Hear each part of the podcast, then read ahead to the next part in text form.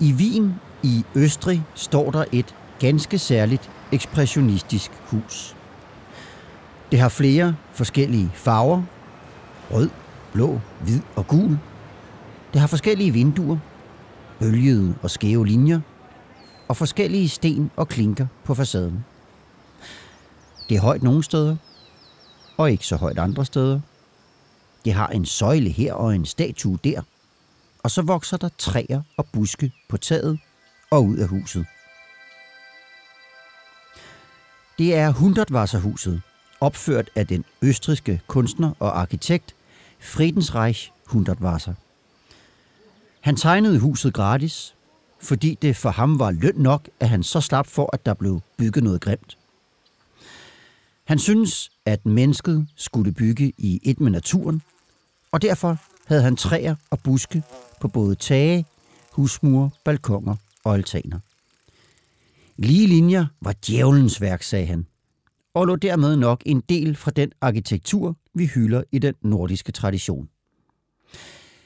Men måske er der alligevel lidt hundredvasser at finde i Danmark.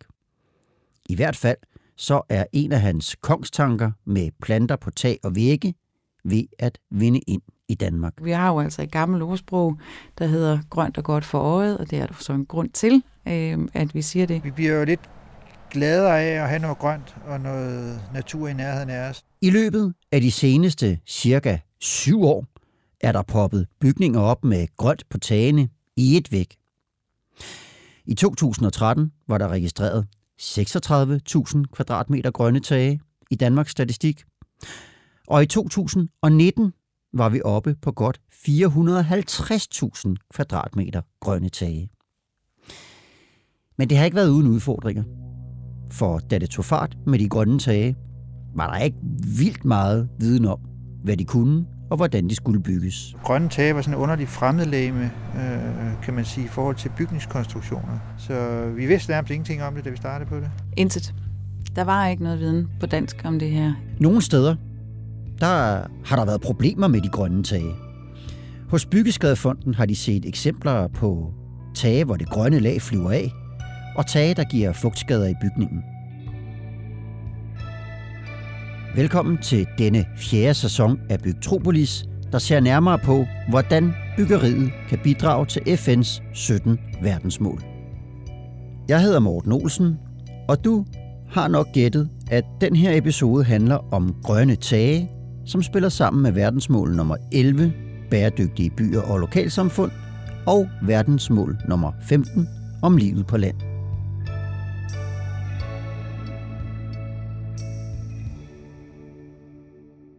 Vi ser nærmere på fem påstande, man ofte hører om grønne tage.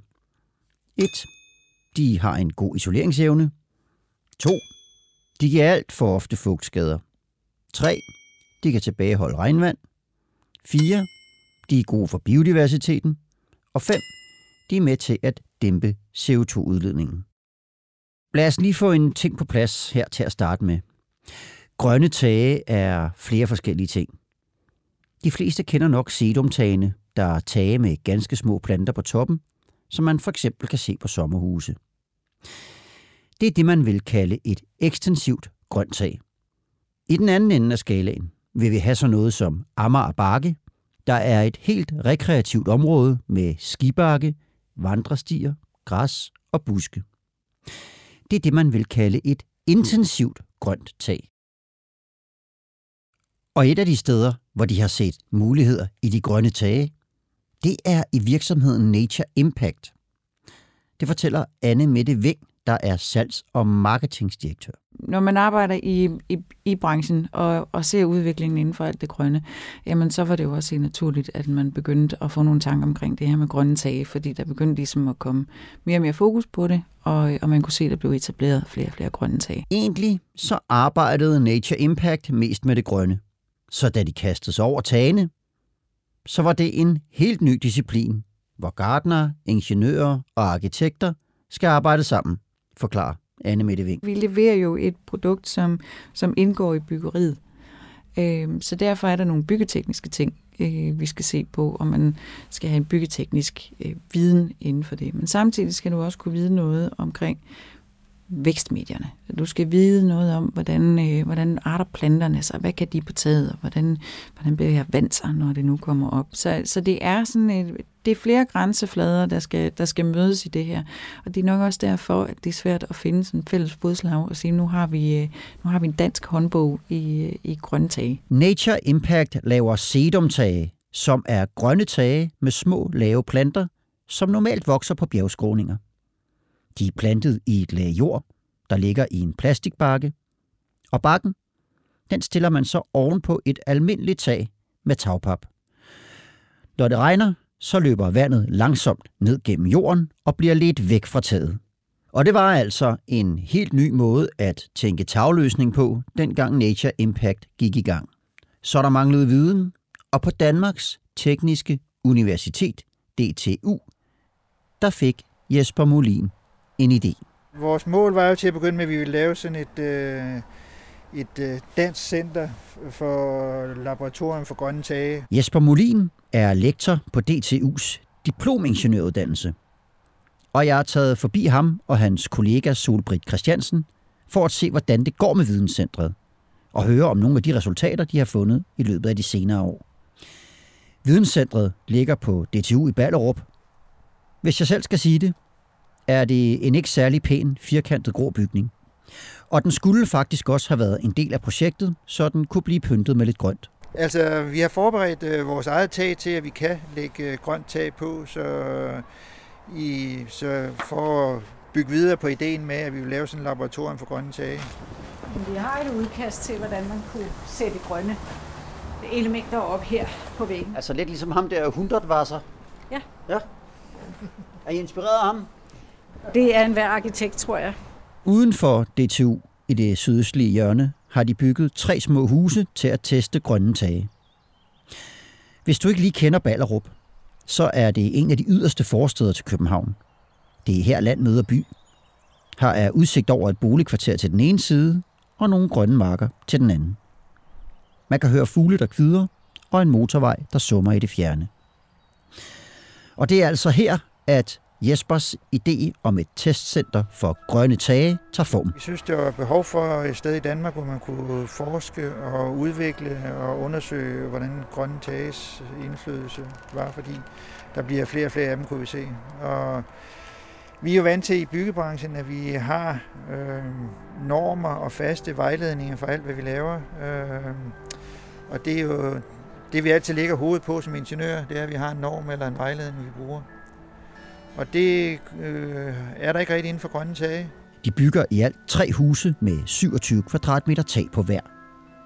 Taget hælder, så vandet kan løbe af det. På det ene hus er der tagpap, på det næste er der et tyndt grønt tag, der er lagt på en måtte, og på det sidste er der et tykkere grønt tag, der er lagt i en bakke. Altså i stil med den løsning, som Anne Mette Væk og Nature Impact også producerer. Neden for hvert tag er der gravet et lille bassin. Øh, og det man sådan tydeligt kan se, når vi har haft et stort regnskyl, det er det første regnbed op, det er fuld af vand, uh, fordi det er vores øh, uh, standardtag, altså helt almindeligt tag. Det næste tag, hvor vi har en tynd grønt tag, der står lidt vand i, og det sidste, som har en tykkere opbygning, der er næsten ikke noget vand i. Så på den måde har vi sådan en helt fysisk øh, mål for, at man kan se, hvor meget vand der står i de her små regnbede, vi har lavet her. Og kan vi dermed konkludere, at det virker? Der er en parameter mere. Det er, Ah, okay. Så simpelt er det til synligheden ikke. Men øh, vi går hen for at låse husene op og se på måleudstyret inde i huset. Men det kniber lidt med at huske koden til låsen. Du kan ikke huske den, så det er Hanses fødselsdag. Det virker som om, den flytter sig lidt. Selvom de har lavet en god huskeregel for sig selv. Det er vores øh, tekniske medarbejders øh, fødselsdag. Det lykkes. Og Jesper Molin åbner døren.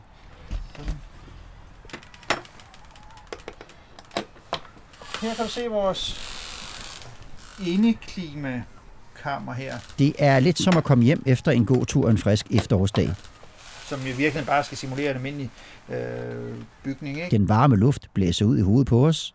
For inden i det få kvadratmeter store rum sidder der en lille radiator til venstre. Den sørger for stuetemperatur, så man kan bruge rummet til at måle, hvordan de grønne tage påvirker indeklimaet.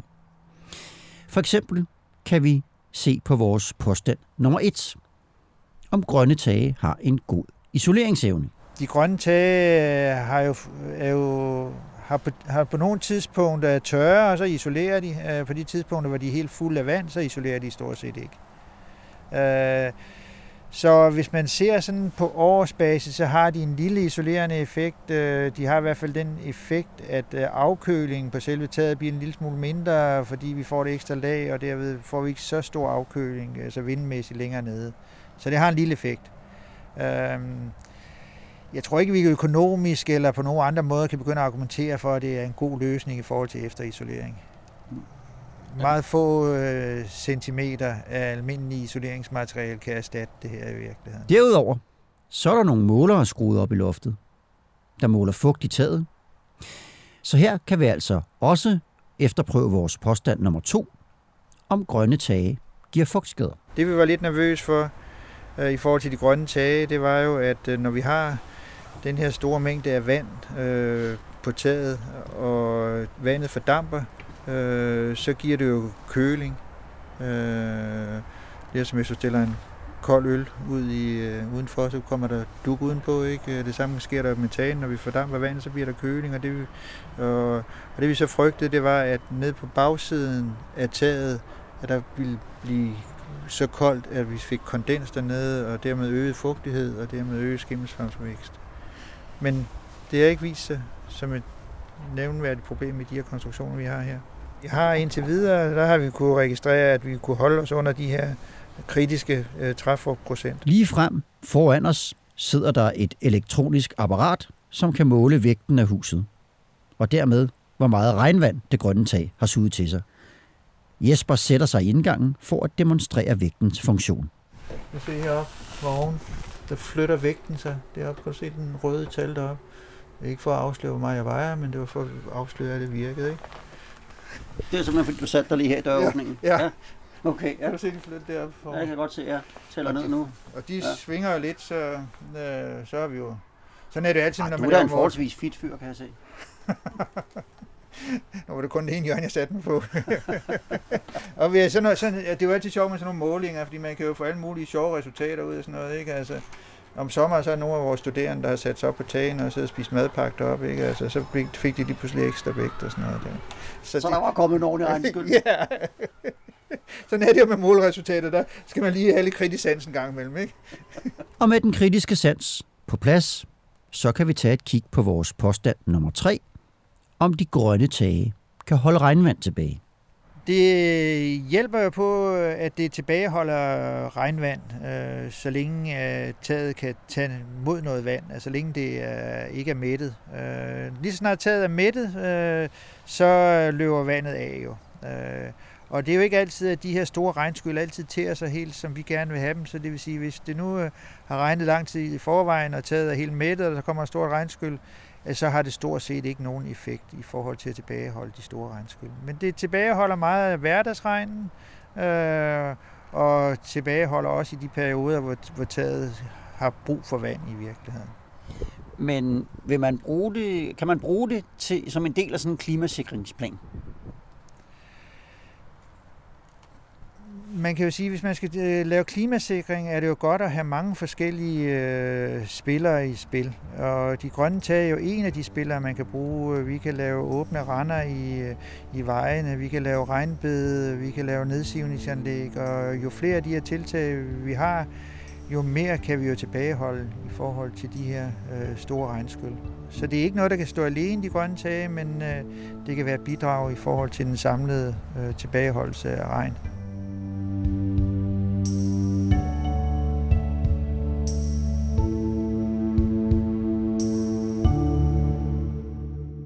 Hos Nature Impact, der har Anne Mette Veng og kollegaerne mega travlt med deres grønne tage, der sætter omsætningsrekord hvert år.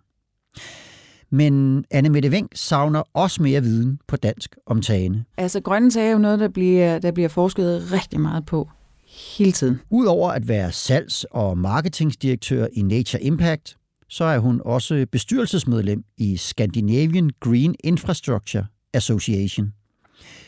Det er en sammenslutning, der ligger i Malmø, der beskæftiger sig med grønne byer.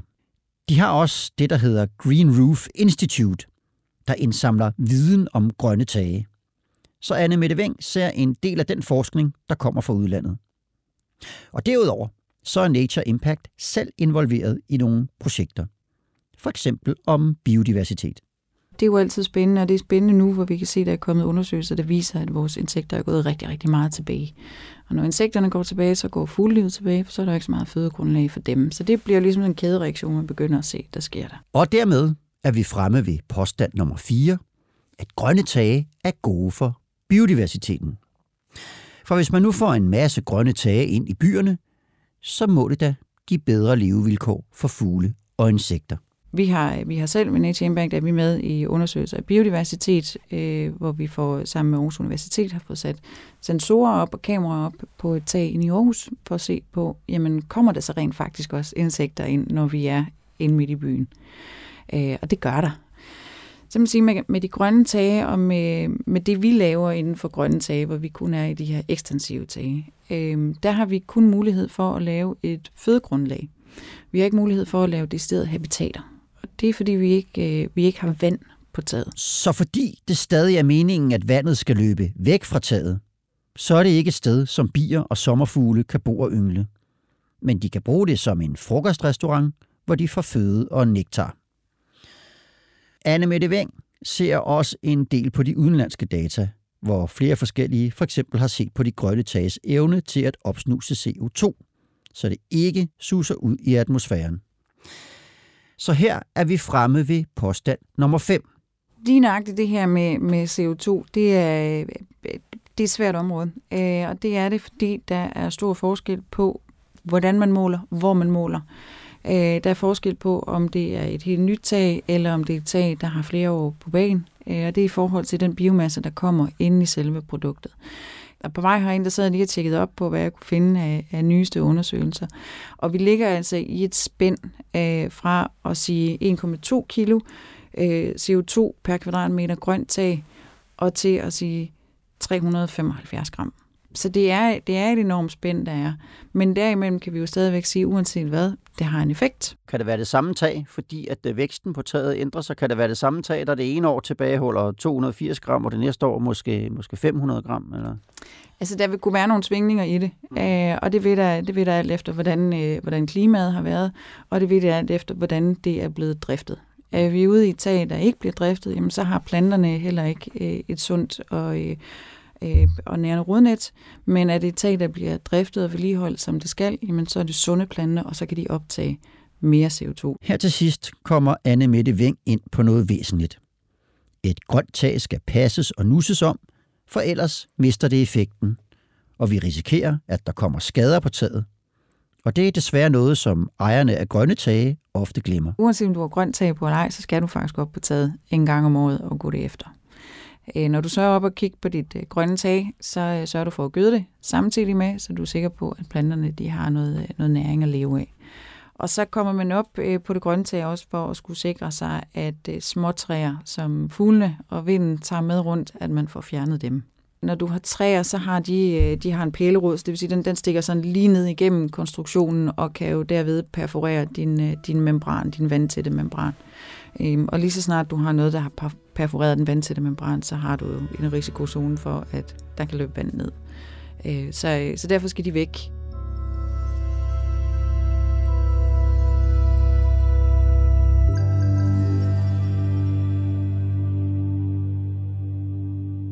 Indtil nu der har vi kun talt om det, vi kalder ekstensive grønne tage, altså grønne tage med et mindre lag jord og små hårdføre planter. Men der er jo også lavet meget vildere projekter. Så hvis vi nu kunne skalere det hele lidt op, kan det så være, at vi kan holde mere vand tilbage, få bedre biodiversitet og et bedre CO2-regnskab ud af de grønne tage. Nogle af de projekter, vi har set de senere år, det er for eksempel den nok så kendte Amager Bakke i København. Det er en 320 meter lang skibakke, der bugter sig ned fra taget af Amager Ressourcecenter. Så er der Novo Nordisk prisbelønnet hovedkvarter i Bagsvær, og projektet Basecamp Skovbrynet i Lyngby. Det er studieboliger med et grønt område på taget, hvor man kan gå eller løbe af en 700 meter lang sti. Flere udenlandske rapporter har undersøgt, hvordan lignende grønne installationer påvirker miljø og klima i byerne. Blandt andet det fænomen, der hedder Urban Heat Island, der betyder, at temperaturerne stiger i byerne, fordi der er masser af asfalt og bygninger, der holder på varmen. Har du derimod grønt i byerne, så vil temperaturerne ikke stige nær så meget, og byerne bliver et rarere sted at være. Der er lavet mange forsøg. Øh, vi har studeret en masse af de her rapporter sådan internationalt øh, på, øh, og det er jo mest store byerne, der har brug for. Øh, vi er jo lidt ude på landet her. Øh, vi har ikke øh, de store urban heating herude i Ballerup. Der er jo store problemer i det centrale København og i centrale storbyer rundt om i Europa, og der bidrager det grønne jo væsentligt ved, at vi har noget fugtighed, som øh, fordamper, og når vi fordamper, så køler det. Øh, så det giver et godt bidrag i forhold til det, siger rapporterne. Vi har ikke målt på det. En dansk Ph.D.-afhandling fra 2017 med titlen Benefits of Green Roofs kiggede også på forskellige rapporter, der viste et temperaturfald på mellem 0,3 og 3 grader på gadeplan. Derudover så rapporten også på, om grønne tage giver en effekt på luftforureningen. Og det gør den, når man måler i taghøjde. Men der er en ret stor forskel på resultaterne. Og de mest lovende gav en mere end 20 gange så høj effekt som de mest pessimistiske. Så den mest klare konklusion, PhD'en gav om det, det er, at vi ikke rigtig kan konkludere noget. Så grønne tage kan bidrage til flere af de ting, vi gerne vil opnå med FN's verdensmål – men de er ingen snuptagsløsning. Skal du for eksempel isolere, ja, så er det nok bedre at bruge lidt mere isolering. Og vil du gerne reducere luftforurening, så er der måske også bedre muligheder end grønne tage. Og både Jesper Molin og Anne Mette Ving anbefaler der også, at bygherrer i højere grad spørger sig selv, hvad de vil have ud af tagene, før de bestiller dem. Jeg tror nogle gange, at, øh, at bygherrerne øh, har den indstilling, at vi bare har et grønt tag. Det har vi også set i rigtig mange sådan nogle udbudsmaterialer, at bygherren skriver, at vi vil have et grønt tag, men uden at egentlig at specificere kravene i forhold til, hvad er det for en type grønt tag, jeg vil have. Og der kan man sige, hvis man kunne gå ind som bygherre og gå ind og sige, at jeg vil godt have et grønt tag, som så kunne tilbageholde 60% af vandet i, på årsbasis, eller jeg vil gerne have et grønt tag, som kunne optage så også meget CO2, eller som øh, kunne have nogle andre fordele, øh, så vil man jo stå mere kvalificeret som bygherre i forhold til at kunne vælge, øh, om man vil have det ene eller det andet. Det vi godt kunne tænke os, det var jo, at de gik ind og sagde, hvorfor er det, vi gerne vil have grønt tag? Hvad er det, for eksempel Københavns Kommune, Aarhus Kommune, øh, hvad er det, vi gerne vil, vil slå os på? At man ligesom tager et ansvar lidt længere ind og ser på, øh, hvorfor man gerne vil have det her, i stedet for bare at sige, vi skal bare have grønne tag. For hvorfor skal vi det? Der skal være en grund bag. De grønne tage og byer er formentlig kommet for at blive. Og det kan de også mærke hos øh, Nature Impact. Og næste kapitel i det grønne eventyr, det er der også allerede ved at blive skrevet. Grønne vægge er, øh, er, er et enormt spændende område øh, at kigge ind i. Vi har lige øh, etableret øh, Danmarks største udendørs øh, plantevæg på Amagercentret, øh, og som lige er blevet indstillet til, øh, til årets Arne. Så må vi se, om den, om den vinder. Det er vi jo selvfølgelig stolte af, men, men det er øh, igen et område, hvor man kan ikke bare gå ud og sige, nu har vi et system, og så er det det. Det er, det er stadigvæk systemer, der bliver, der bliver udviklet på. Det lyder helt ligesom ham der, Friedrich Hundertwasser. Og der er så et spørgsmål. Der, der er du så et spørgsmålstegn. Okay. Okay, så ikke alle er inspireret af Hundertwasser, men mindre kan vel også gøre det. På DTU i Ballerup, der bliver forsøgscentret brugt på livet løs, men de store planer om grønne vægge og træer på taget er skrinlagt indtil videre. For det er nemlig ikke lykkedes at rejse penge til de nye projekter. Vi vil rigtig gerne have nu øh, have prøvet at eksperimentere noget mere i forhold til at lave nye grønne tagløsninger. Øh, en af de ting, som vi også kan se bliver mere og mere inde med grønne tage, det er jo, at man begynder at dyrke ting i de grønne tage, så vi får den ekstra fordel af dem, øh, ved at vi får noget spiseligt ud af det. Vi vil gerne have forsøgt med nogle forskellige øh, andre konstruktioner, hvor vi kunne have målt på, hvad effekt det havde på konstruktionerne ned igennem. Øh, så det håber vi da stadigvæk, at vi kan få nogen til at skyde lidt penge i. Ja, der er stadig masser af ting at blive kloge på, når det kommer til grønne tage. Og der er også masser af andre ting at blive kloge på om byggeri og FN's verdensmål. Blandt andet CO2-udledninger og ressourceforbrug. Og i næste episode af Bygtropolis, der ser jeg nærmere på Danmarks suverænt største udleder af CO2. For der handler det nemlig om beton.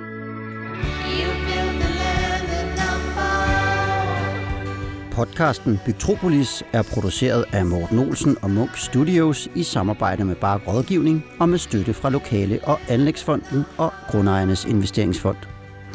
Musikken er komponeret og produceret af Martin Grønne, og Mathias Hav stod for lyddesign.